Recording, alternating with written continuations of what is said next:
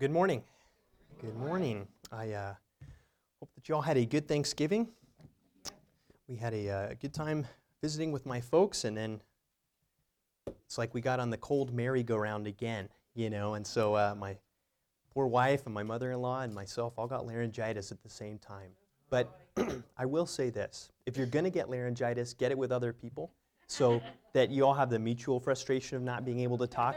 Kind of take some of the pressure off. So a mixed blessing there, I, I suppose, but um, yeah. Well, now that we have finished our series on the five solas for Reformation Month, we're jumping back into Matthew's Gospel. So go ahead and turn to Matthew chapter ten. That's where we'll be this morning, Matthew chapter ten. And we left off at the end of Matthew chapter nine with Jesus seeing the crowds that have come uh, to hear his teaching and having compassion on them. And it's in that context that we, we read the well-known passage, "The harvest is plentiful. Pray for the Lord of the harvest to send out laborers." As we come to Matthew ten, it becomes clear that Jesus is the Lord of the harvest. And as we come to our text this morning, we're going to see he is about to do that very thing. He's about to send laborers out, his twelve disciples. And as we continue through Matthew's Gospel, in this morning's text, we will not only learn a little bit more about who these disciples are, uh, but we will see the task that Jesus calls them to as messengers of the kingdom of heaven, a task that in, in some similar ways you and I as Christians are called to participate in today. Let's read our text, Matthew ten, one through fifteen, is where we'll be this morning. "And he called to him his twelve disciples and gave them authority over unclean spirits to cast them out and to heal every disease and every affliction. The names of these twelve apostles are these: first, Simon, who's called Peter, Andrew his brother, James, the son of Zebedee, John, his brother, Philip and Bartholomew, Thomas and Matthew, the tax collector, James, the son of Alphaeus, Thaddeus, Simon the Zealot, and Judas Iscariot, who betrayed him. These twelve Jesus sent out, instructing them, 'Go nowhere among the Gentiles, and enter no town of the Samaritans, but go rather to the lost sheep of the house of Israel, and proclaim as you go, saying, the kingdom of heaven is at hand. Heal the sick, raise the dead, cleanse lepers, cast out demons. You received without paying, give without pay. Acquire no gold or silver or copper for your belts, no bag for your journey, or two tunics or sandals or a staff, for the laborer deserves his food. And whatever town or village you enter, find out who is worthy in it and stay there until you depart. When you enter the house, greet it. And if the house is worthy, let your peace come upon it. But if it is not worthy, let your peace return to you. And if anyone will not receive you or listen to your words, shake off the dust from your feet when you leave that house or town.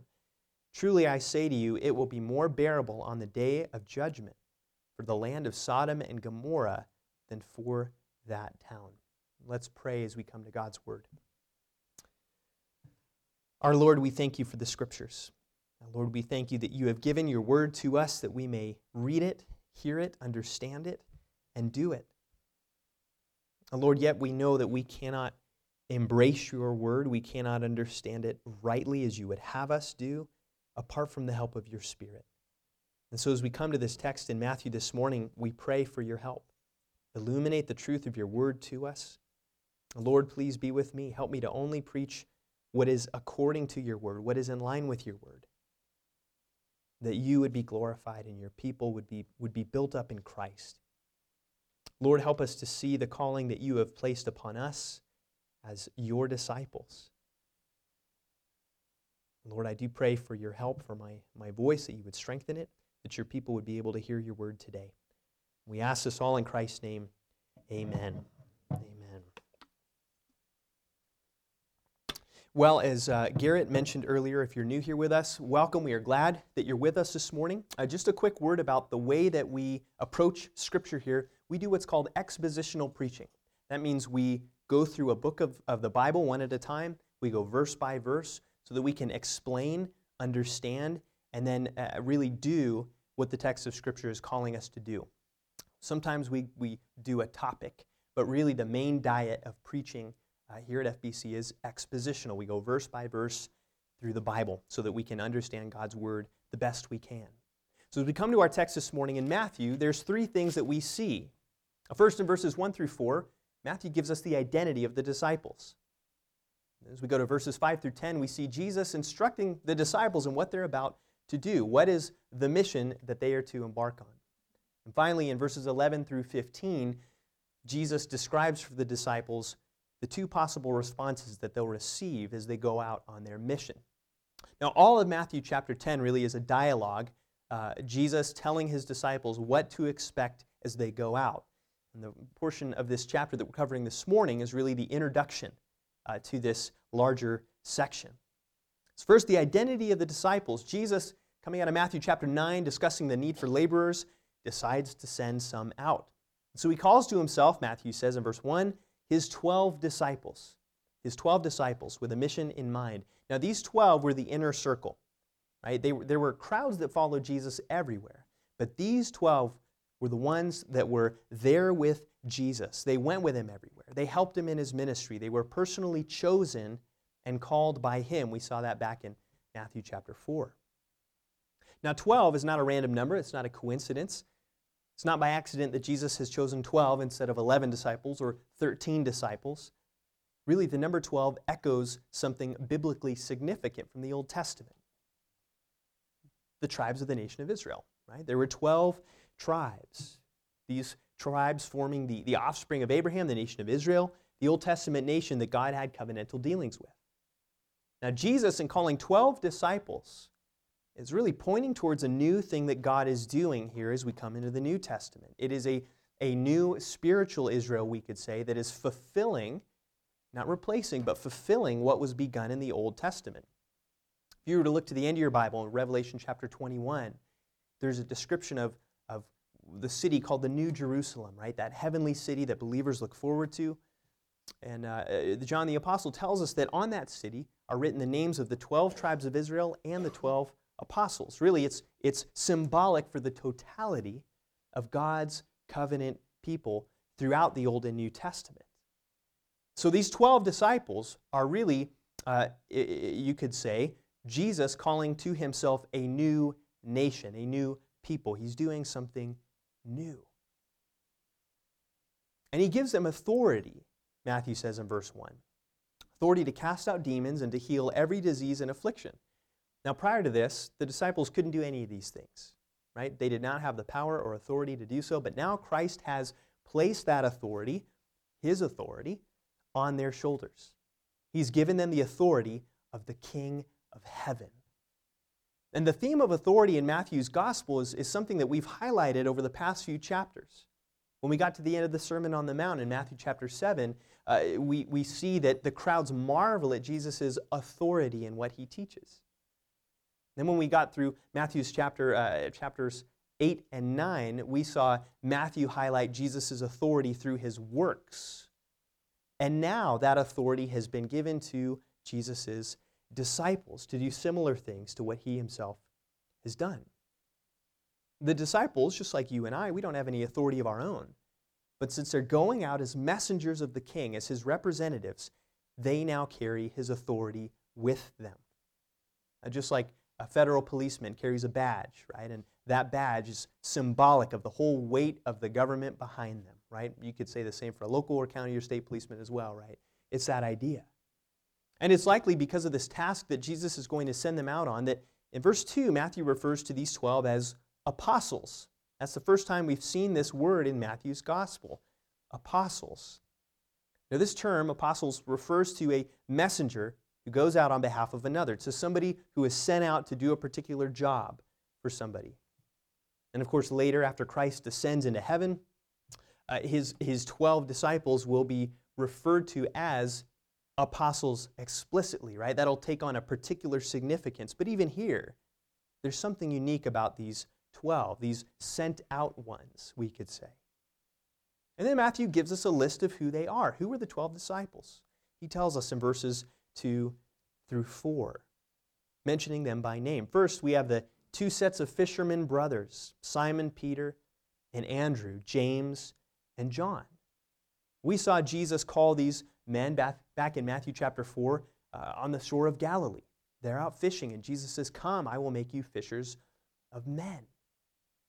And three of these brothers, Peter, James, and John, will form the inner circle of the inner circle, Jesus' closest disciples. We read that there is a man named Philip who according to John was from the same town as Andrew and Peter. Philip goes and brings his brother Nathanael to meet Jesus. We see that in John chapter two. And it's likely that Bartholomew, who's mentioned here, is another name for Nathanael. We have Philip and Nathanael. We see Thomas next. Thomas, who will later doubt Jesus' resurrection and then believe. We see Matthew the tax collector in verse three, the author of this gospel that we are working our way through. We see a man named Thaddeus, uh, a name that means mama's boy. That's a nickname. A disciple who only speaks one time in all of the Gospels, and uh, who, who may have had the other name Judas. Not Iscariot, uh, but the other Judas mentioned in Luke and John's Gospel. We see James, the son of Alphaeus, mentioned here. We don't know very much about him. Some in church history have identified him with James the Lesser in Mark fifteen. Some have identified him with the brother of Jesus. It's hard to tell. Hard to tell from Scripture. We don't have much information about him.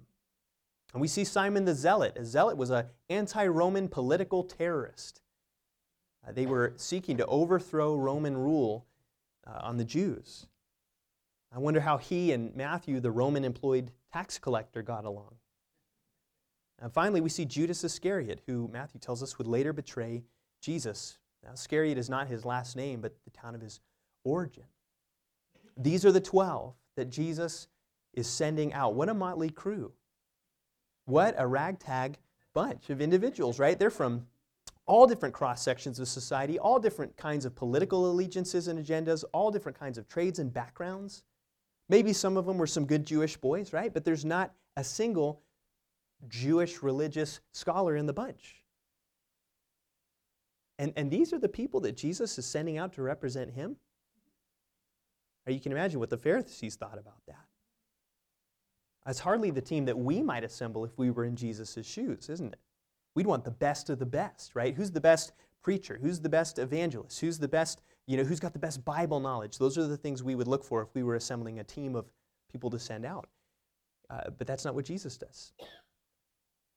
And of course, we, we can't judge too harshly because look at us, right? Look at us gathered here today. We have people from upper class, lower class, middle class, blue collar, white collar, working, retired, old, young, shy, bold, mature believers, brand new believers.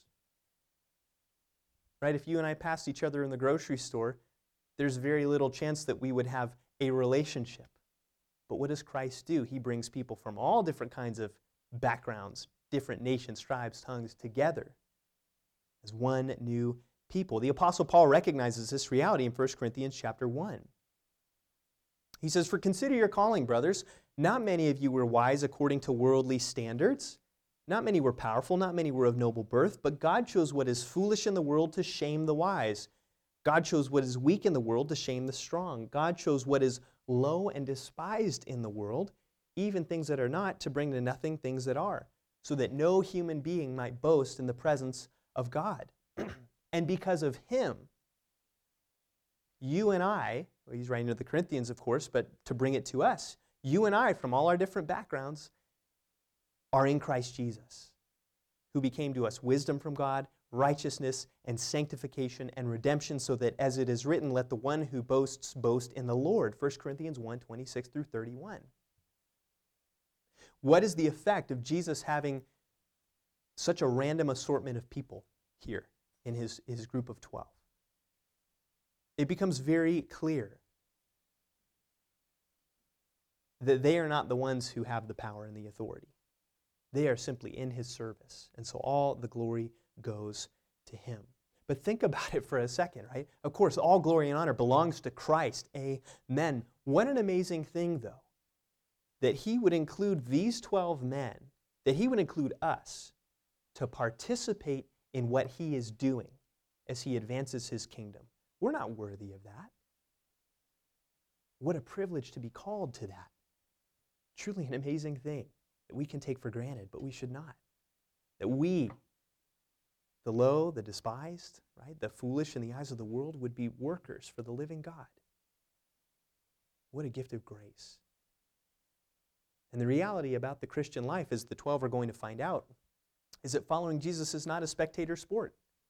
It's not one in which we profess to believe these certain things, we go to church and do these certain things, uh, and, and then we watch others actually work for the Lord, right? That's not what Christianity is. Christianity is not something where we believe in Christ but only let others talk about him in, in public, right? No, Christianity is not a spectator sport. Being a disciple of Christ is not a spectator sport, and Jesus is going to send out these disciples and put them to work. And so in verses five through ten, we see the mission of the disciples. Jesus is not sending the twelve on a vacation, of course, but a, a very important task. He has specific instructions he lays out for the twelve disciples here. First, in verse five, he tells them where to go, or, or more accurately, more accurately, where not to go. He says, "Go nowhere among the Gentiles, enter no town of the Samaritans." Uh, literally, don't take the road that leads to the Gentiles, if we were to, to read it in the Greek. Uh, now, this isn't because of any racial prejudice that Jesus has. It's simply, uh, on one level, because these groups were not in covenant with God, right? God had dealt covenantally with the nation of Israel throughout history. That's what the Old Testament uh, sort of focuses on in its storyline. And so the Gentile nations, those who were not part of Israel, they did not have that covenantal relationship with God. Uh, so they were not first in line to hear about the kingdom of heaven and be invited into this new covenant. But there's also a geographical component at play here too. Uh, if we were to turn in your Bibles to a map of Israel, or if you were imagining it in your mind, there's Jewish Galilee right here. The area of the Gentiles completely surrounds it up here, and the area of the Samaritans covers it down here. Uh, really what Jesus is saying is, stay in Jewish Galilee. Don't go outside of this area. That's what he's telling them. Uh, and that's further emphasized by what he says in verse six. He says, go instead, go rather, to the lost sheep of the house of Israel. Go to the lost sheep of the house of Israel. This refers to the Jewish people, right? They were the ones who were in covenant with God as descendants of Abraham through the Mosaic covenant. And the immediate promises of the Old Testament, including the coming of the Messiah, Uh, those things were given to the Jews. So naturally, they would hear about the gospel first. They're first in line. And so that is where Jesus sends his disciples first. And Paul in Romans one sixteen uh, brings this up. He says, I'm not ashamed of the gospel. It's the power of God for salvation to everyone who believes, to the Jew first, and also to the Greek.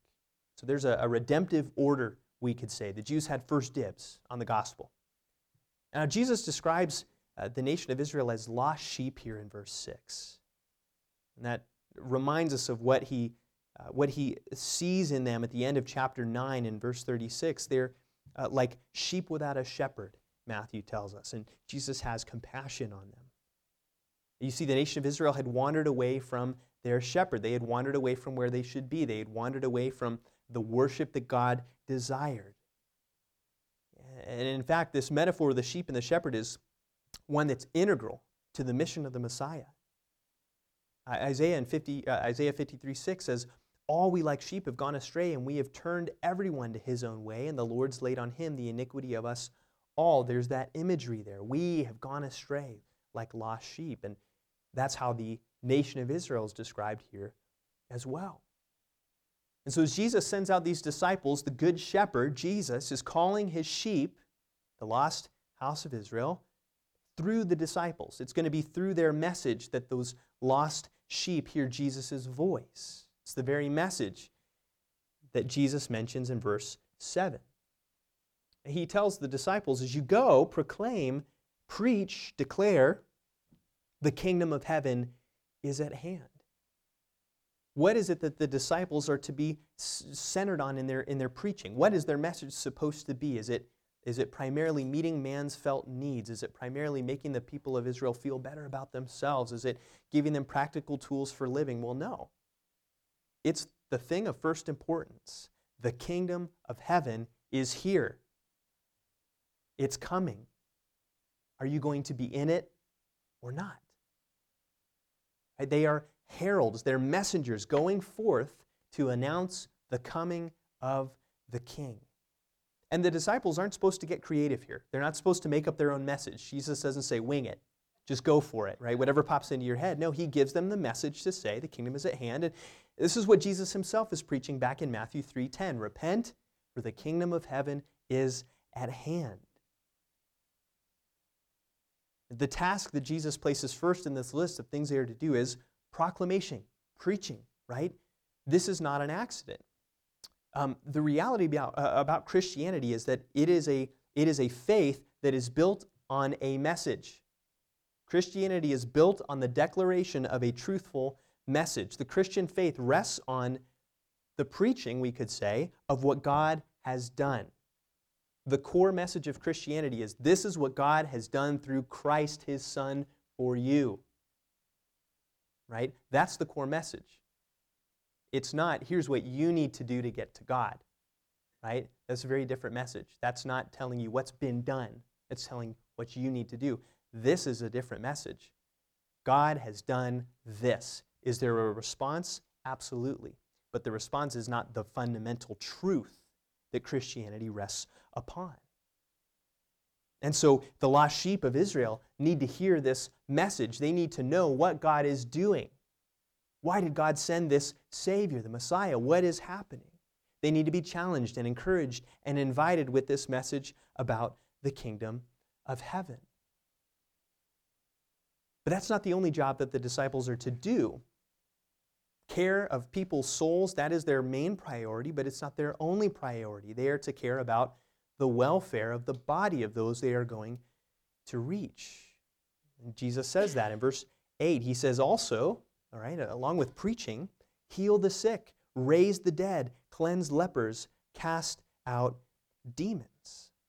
Now, if this list sounds familiar, it, it should. These are the very things that Jesus himself did in Matthew chapters eight and nine. Each of these items we saw Jesus do by his own power and his own authority.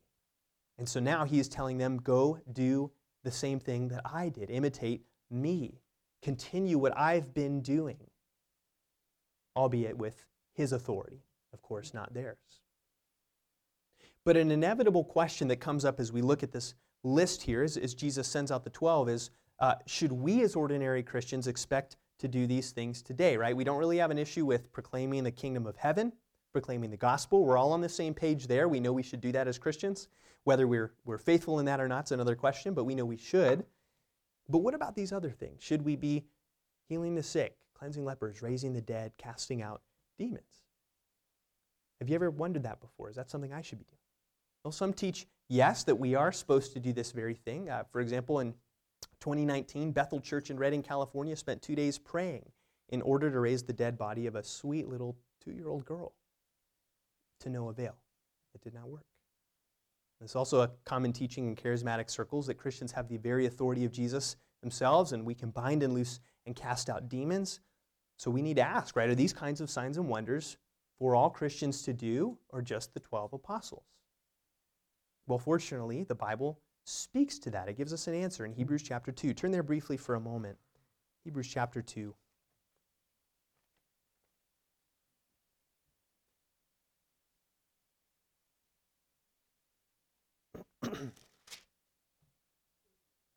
Hebrews chapter two. We're going to be looking at verses three and four.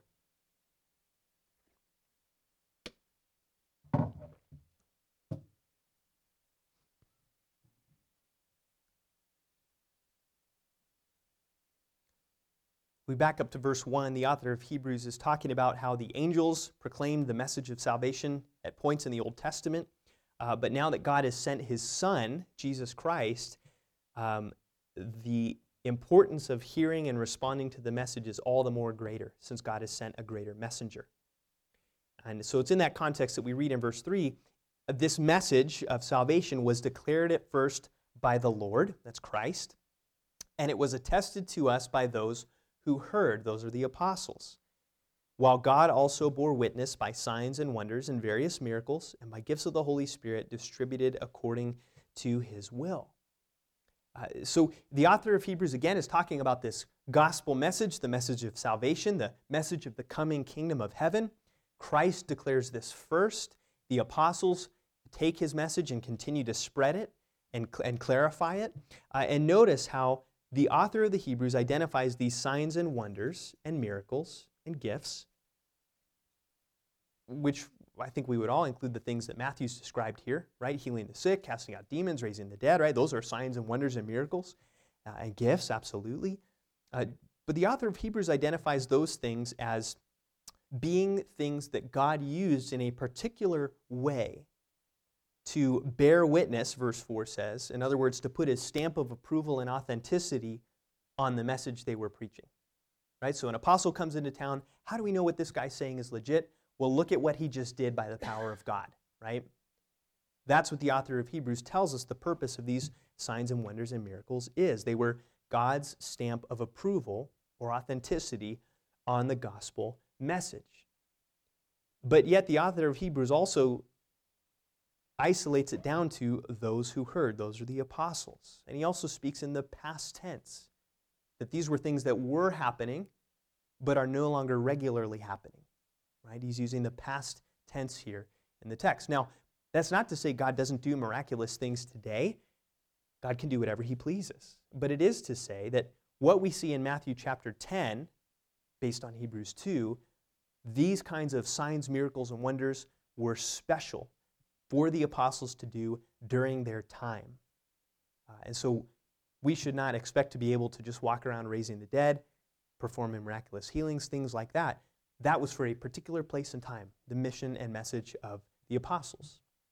But what we do have in common with the apostles is the responsibility to spread the gospel message. And not all of us are called to be foreign missionaries to go to other countries. Not all of us are called to be full-time evangelists. Uh, but should we not be concerned with the lost hearing the words of eternal life? Jesus is concerned about the lost sheep of the house of Israel, and so he sends out messengers to bring the words of eternal life to them.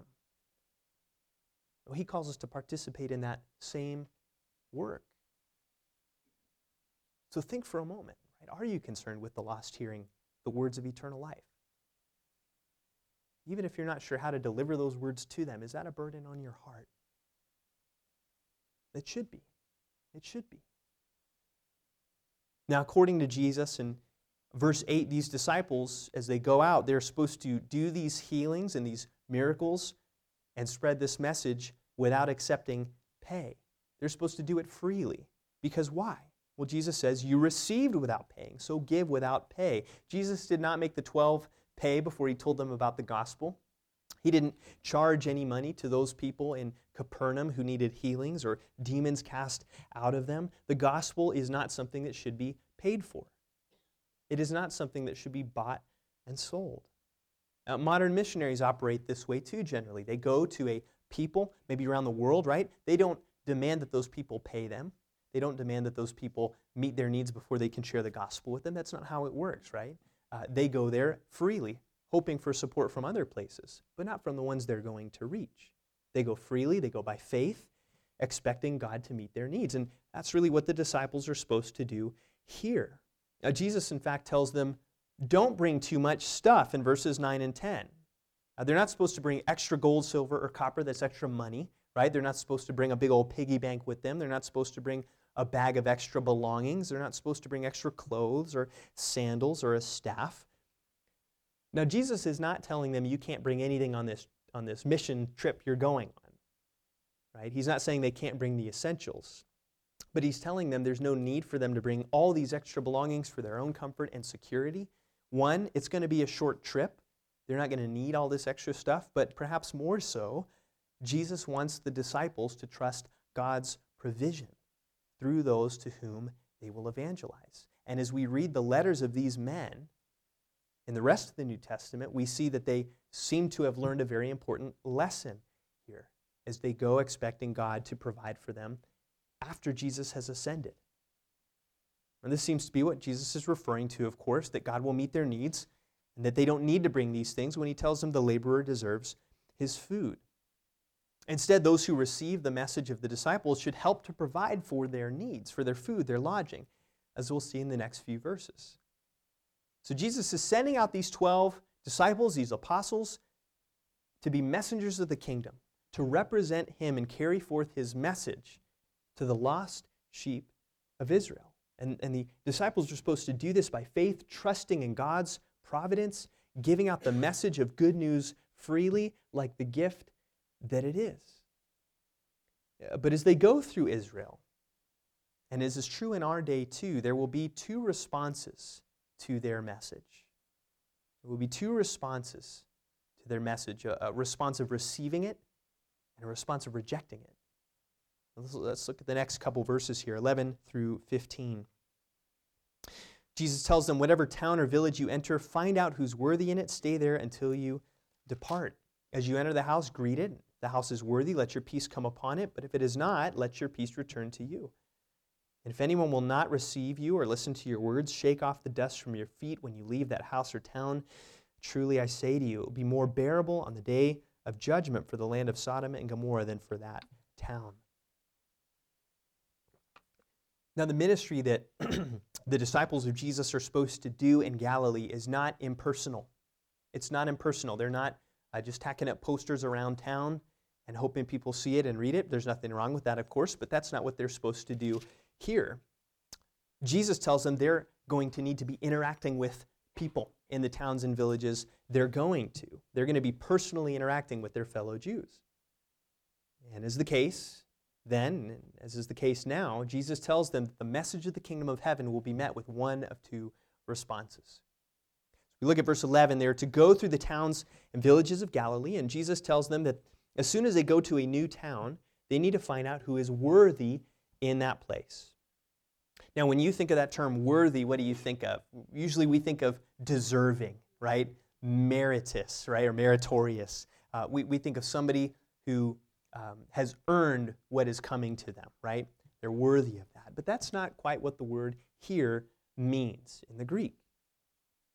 It conveys the idea of bringing up the beam of a scale. Really, uh, it doesn't have to do with merit or, or worth per se, but it has to do with something that's equal, something that's corresponding. So in the context of this passage, Jesus is telling the disciples to, when they go into a town or village, find those who will respond to the gospel in the way that is corresponding to the actual message itself. Find the people who are treating the gospel with the attention it deserves. People who are hearing it, receiving it, accepting it as true. That is the appropriate, worthy response to the gospel.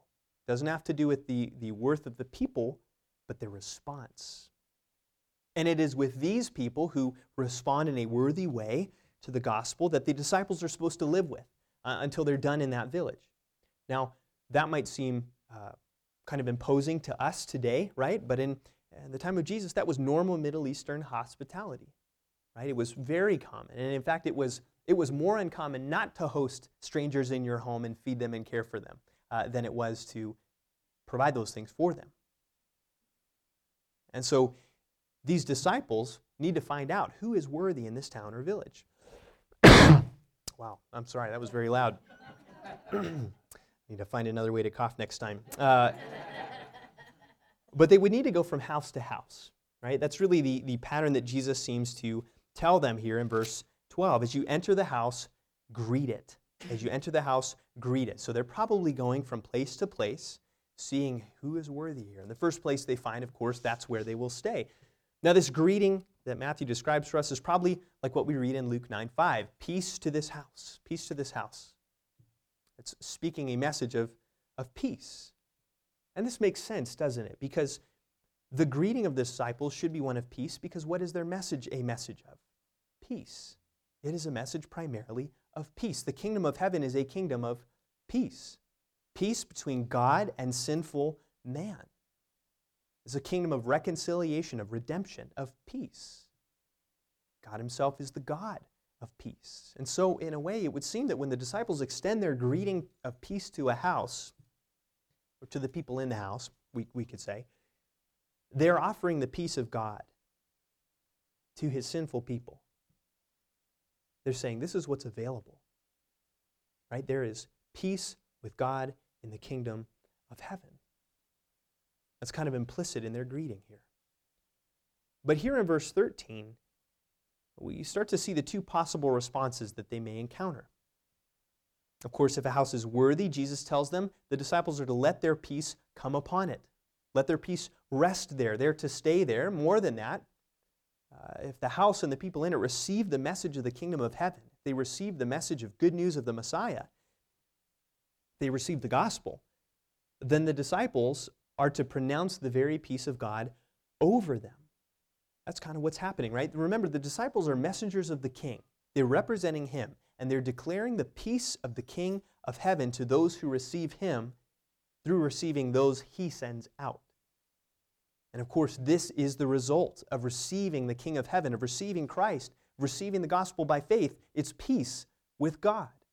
Romans five one is peace with God. Is this not also the song that the angels sing? The night Christ was born, glory to God in the highest, and on earth peace among those with whom he is pleased. Is this not what the Apostle Paul tells us that God fundamentally does through sending Christ? Colossians one nineteen through twenty, for in him all the fullness of God was pleased to dwell, and through him to reconcile to himself all things, whether on earth or in heaven, making peace by the blood of his cross.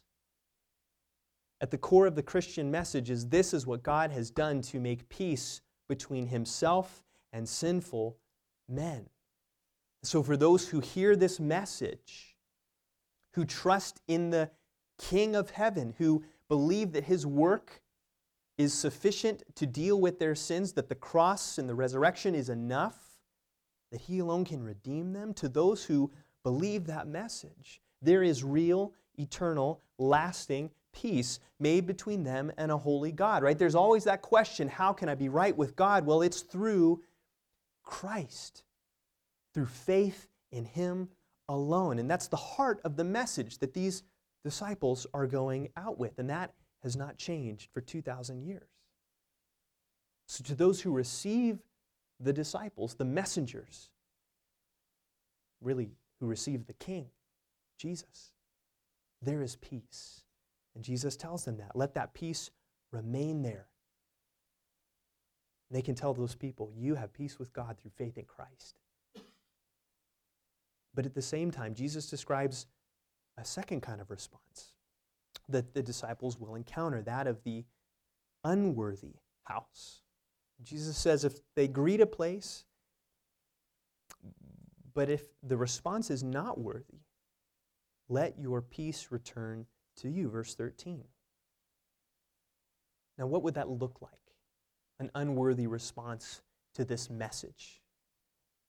Well, it could be outright mockery, right? It could be, yeah, you guys are a bunch of lunatics. Get out of here, you know, making fun of, uh, you worship that Messiah. You're crazy, so, you know. Could be that response. That would be an unworthy response to the gospel. Maybe another response would be, I just don't really want to hear about it right now. Close the door. That's an unworthy response to the gospel as well. Maybe another response would be apathy. Well, that's okay for you guys, but nah, that's not really for me. I think I'm going to stick with the temple sacrifices. I'm going to stick with what I got going. It's pretty good. I, I don't think I really need that, that Jesus stuff. Right, three different responses, but all unworthy. All unworthy. None of these responses are actually in line with what the gospel demands and proclaims. None of these responses are trusting Christ, repenting of sin, and taking the message of the kingdom seriously. And when a house responds in such a way, really, when a house responds in any other way than receiving the King and his messengers, Jesus tells the disciples to let their peace return to them, right? Their greeting of peace in the name of the King has not been received or accepted, and so it is no longer valid. They're taking it back, right? There is no peace for those who refuse the messengers of the King. And in fact, Jesus is, is very clear. Not only is there no peace for those who refuse the messengers, there is actually judgment. Judgment. Look at what Jesus says in the next two verses. He tells them in verse fourteen, if there is nobody in a town, right? If they go into a place and nobody listens to the disciples, if nobody receives them, if nobody cares about what they have to say, then what they are to do is shake the dust from their feet when they leave that place. Now, that might seem like an innocent enough gesture, right, to us, um, but this was actually a pretty serious sign of condemnation in this culture and in this time. And you see, this is something that the Jews would do, right? In first century Judaism, uh, much of, much of the Jewish people wanted to do nothing with Gentiles, to the point of coming in contact with them could make one unclean, right? So what they would do after traveling through Gentile lands is they would kick off the dust from their feet as a sign of saying, I don't want that, that unholy dirt on me. That's what they were, in effect, saying. This is something Jews would do towards Gentiles. And yet this is what the disciples these Jewish men are supposed to do not to the Gentiles, but to their fellow countrymen who reject the Messiah. Now think about the significance of that for a second. What message would that communicate? Right? And in fact, Jesus is saying that if there are those in Israel who reject the messengers of the Messiah, of the King, then they themselves are to be considered unholy, no more in covenant with God than the Gentiles are. That's, that's pretty serious stuff. That's pretty serious stuff. Really, God is presenting the terms and conditions for the new covenant here. It's through Christ alone. And whoever rejects that message has no relationship with God.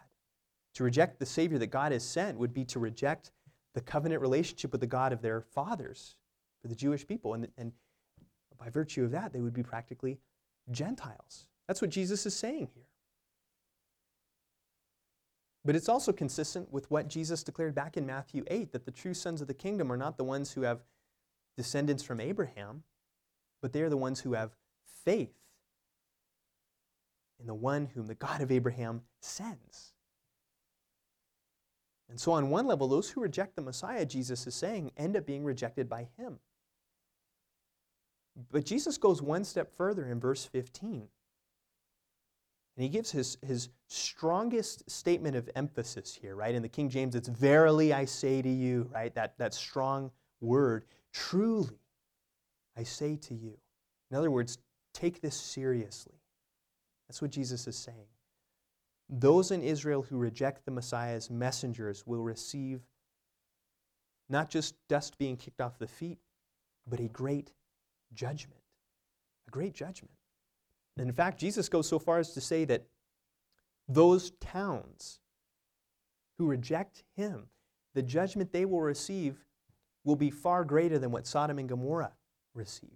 Right? Sodom and Gomorrah, for those who are unfamiliar, those were the two most wicked cities in the Old Testament. God destroyed by raining fire from heaven upon them, completely obliterating them. It's hard to think of a judgment greater than that, isn't it? And yet Jesus says that'll be child's play compared to what these towns in Galilee will incur if they reject me. Why would Jesus say something like this? Right? Why would these towns receive a worse judgment? After all, weren't they specially loved by God? Didn't they have a special relationship with him? Well, remember that with the coming of Christ, any covenantal relationship is based on Christ, faith in him. So if they're rejecting Christ, they're rejecting that covenantal relationship. They're rejecting God's terms for relationship. But secondly, Sodom and Gomorrah had a level of ignorance that these Israelite towns did not have. Right? Sodom and Gomorrah, they were pagan Gentile towns. They had no idea who Yahweh was. They didn't receive the Ten Commandments and the law at Sinai. They didn't have the Torah. They didn't have any of those things. And they were judged pretty strictly just for sin. But how much greater a judgment God promises to bring on those who know more, who are not ignorant of the truth and yet ignore it.